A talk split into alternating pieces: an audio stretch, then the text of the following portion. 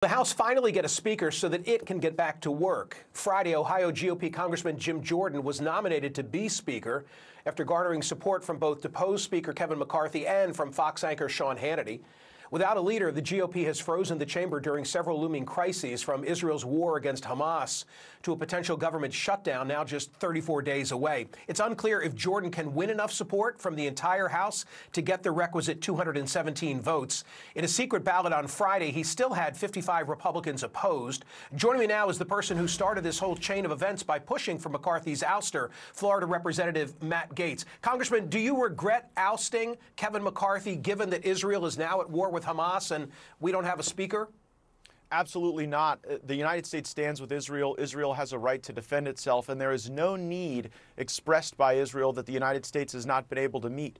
That's because we have an Israel essentially on auto pay. As a consequence of legislation that was passed by Senator Marco Rubio of Florida, the administration is pre authorized to meet any need that Israel could uh, possibly express in this particular phase of the crisis. My expectation is that we will elect Speaker designate Jim Jordan as House Speaker next week and will be prepared to move forward with uh, resolutions of support. But those are non binding expressions of our opinion when it comes to the movement of specific materiel and the coordination on intelligence. We are pre authorized because our relationship with Israel is that unique. How, how do you think that Jordan crosses the finish line with 217 if there were 55 votes against him, as is being reported? You were there. 55 votes against him on that second ballot last night. Well, I think it's important to understand how that math moved. Initially, there were 81 votes against Jim Jordan, and then about 30 minutes later, there were only 55 votes against Jim Jordan. So, on that trajectory, he seems to be gaining a good amount of momentum. Also, it's important to note that those 55 no votes on Jordan were on a secret anonymous ballot like in the basement of the Longworth office building. It's quite a different thing to stand on the floor of the House of Representatives and vote against the second most popular living Republican in America. I know how hard it is to stand on the floor and vote against the party's choice. I did it to extract concessions that I thought were meaningful that unfortunately the former speaker did not live up to. But my, my expectation is that next week we will elect Jim Jordan. Frankly, Michael, I think we probably could have done it last night and I would have preferred that path. But Speaker uh, Emeritus McCarthy said that he wanted Jim Jordan's family to be able to be there, his supporters to be able to be there. And I guess one thing that Kevin McCarthy and I agree on Jim Jordan's going to be the next Speaker of the House. You've heard the criticisms, right, from people, including in your own caucus. I think one member who said that, that it's a group of idiots who have led us down this path. Others say we look third worldish at a time when we need to be looking as a model for democracies around the globe. How do you respond to those who say that the whole perception of the United States and the dysfunction of Congress is what has arisen out of your ouster of Kevin McCarthy? I find it a little ridiculous, right? Like, oh no, the world is ending because the House of Representatives isn't passing ceremonial resolutions this week. The entire United States Senate was out all week. The House of Representatives takes seven weeks off every single year for essentially a summer vacation. There are days when all we vote on are procedural votes and post offices. So I, I, think that the chaos narrative is a bit overplayed, particularly in the Beltway, because the lobbyists and the special interests want someone in the speakership that they totally control. They had that in Kevin McCarthy. And just because lobbyists and special interests have been disempowered by the motion to vacate doesn't mean it was the wrong decision. And it doesn't mean that, like, we're in chaos because there were 10 days when the lights were off on the House floor. We have not put our pencils down. This last week, we were getting classified briefings on the evolving situation in the Middle East. I was taking depositions of former uh, and current Department of Justice officials as a, pursuant to our oversight work. So don't believe that just because there isn't floor action, that somehow all of our representatives aren't working. We, in fact, are continuing the work of the Congress. I heard the point that you made. Everybody heard the point that you made about uh, quote unquote auto pay for Israel. To the extent there's congressional action required of any kind vis a vis Israel, will you be seeking to tie it to support for Ukraine? Well, no, I'll, I'll be seeking to, to uh, untether any question about Ukraine from any question on Israel. And, and, it's important you ask that question because when what we were briefed, mean?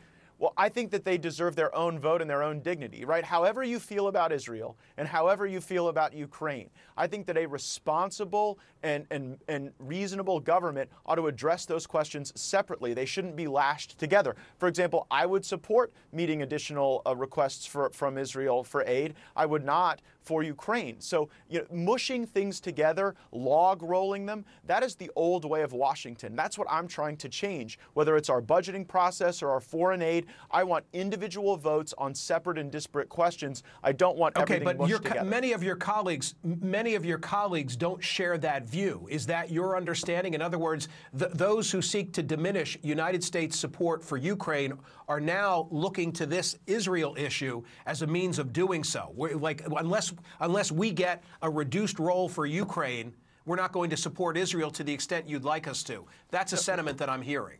Well, it, that is not the sentiment from the administration. The administration is trying to combine the question. I am trying to separate the question. And one of the concessions that we did get in House rules that will outlast Speaker McCarthy is the ability in the Rules Committee to be able to raise points of order and raise questions to try to separate those things. In fact, when we had our defense bill, our $886 billion defense bill, Marjorie Taylor Greene was successful in getting a separate vote on the 300 million for Ukraine because of those single subject uh, concessions we got in January. That 300 million for Ukraine still passed, but it passed with a majority of Republicans voting against it. So now we have, for anyone to move legislation to support Ukraine, they would have to roll a majority of the Republicans who now believe we should be less involved in that conflict, but that in no way diminishes our support for Israel, uh, which is very strong in a bipartisan fashion.